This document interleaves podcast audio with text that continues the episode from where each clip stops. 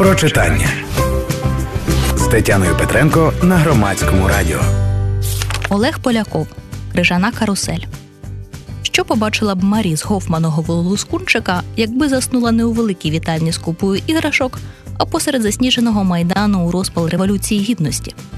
Ймовірно, вона побачила б фантастичний сон наяву, який описав Олег Поляков у романі Крижана Карусель.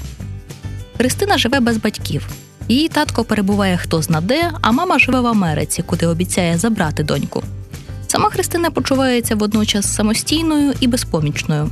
Вона ходить на майдан і вірить в українське майбутнє. Але також вона цупить із волонтерської скриньки гроші на квиток до Америки.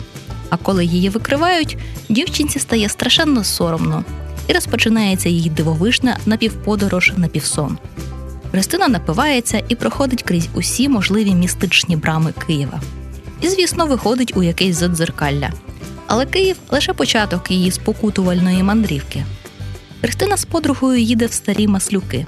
Це село на узбіччі світу, про яке ніхто не знає, і в якому крутиться крижана карусель, таке своєрідне колесо сансари, щось середнє між буддийським символом, гральною рулеткою, звичайною розважальною каруселлю і обрядовим солярним елементом. Замість забитого села дівчина опиняється в якомусь казковому світі. Старі маслюки такі ж прекрасні, як фантастичні світи, якими водив лоскунчик Хофманівську Марі. Але і моторошний, адже тут почуття христининої провини набуває перебільшених викривлених рис.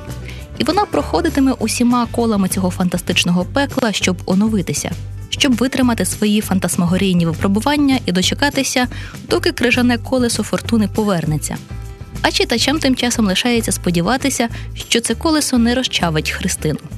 Крижану карусель можна крутити в кілька способів. Можна спостерігати, як реальні образи викривляються у дзеркалах цього роману, як розрізнені люди майданних часів поринають у божевільний танок смерті, беруться разом за руки і кружляють по колу. А можна гуляти разом із героїнею новими маслюками, роздивляючись усі його дивовижні закапелки. І в цьому ландшафті буде стільки від Гофмана й Гоголя. А перейнятися атмосферою провінційної чортівні і поринити в розкішний моторошний кількарівневий сон можна з романом Олега Полякова Крижана карусель від видавництва Дім Химер.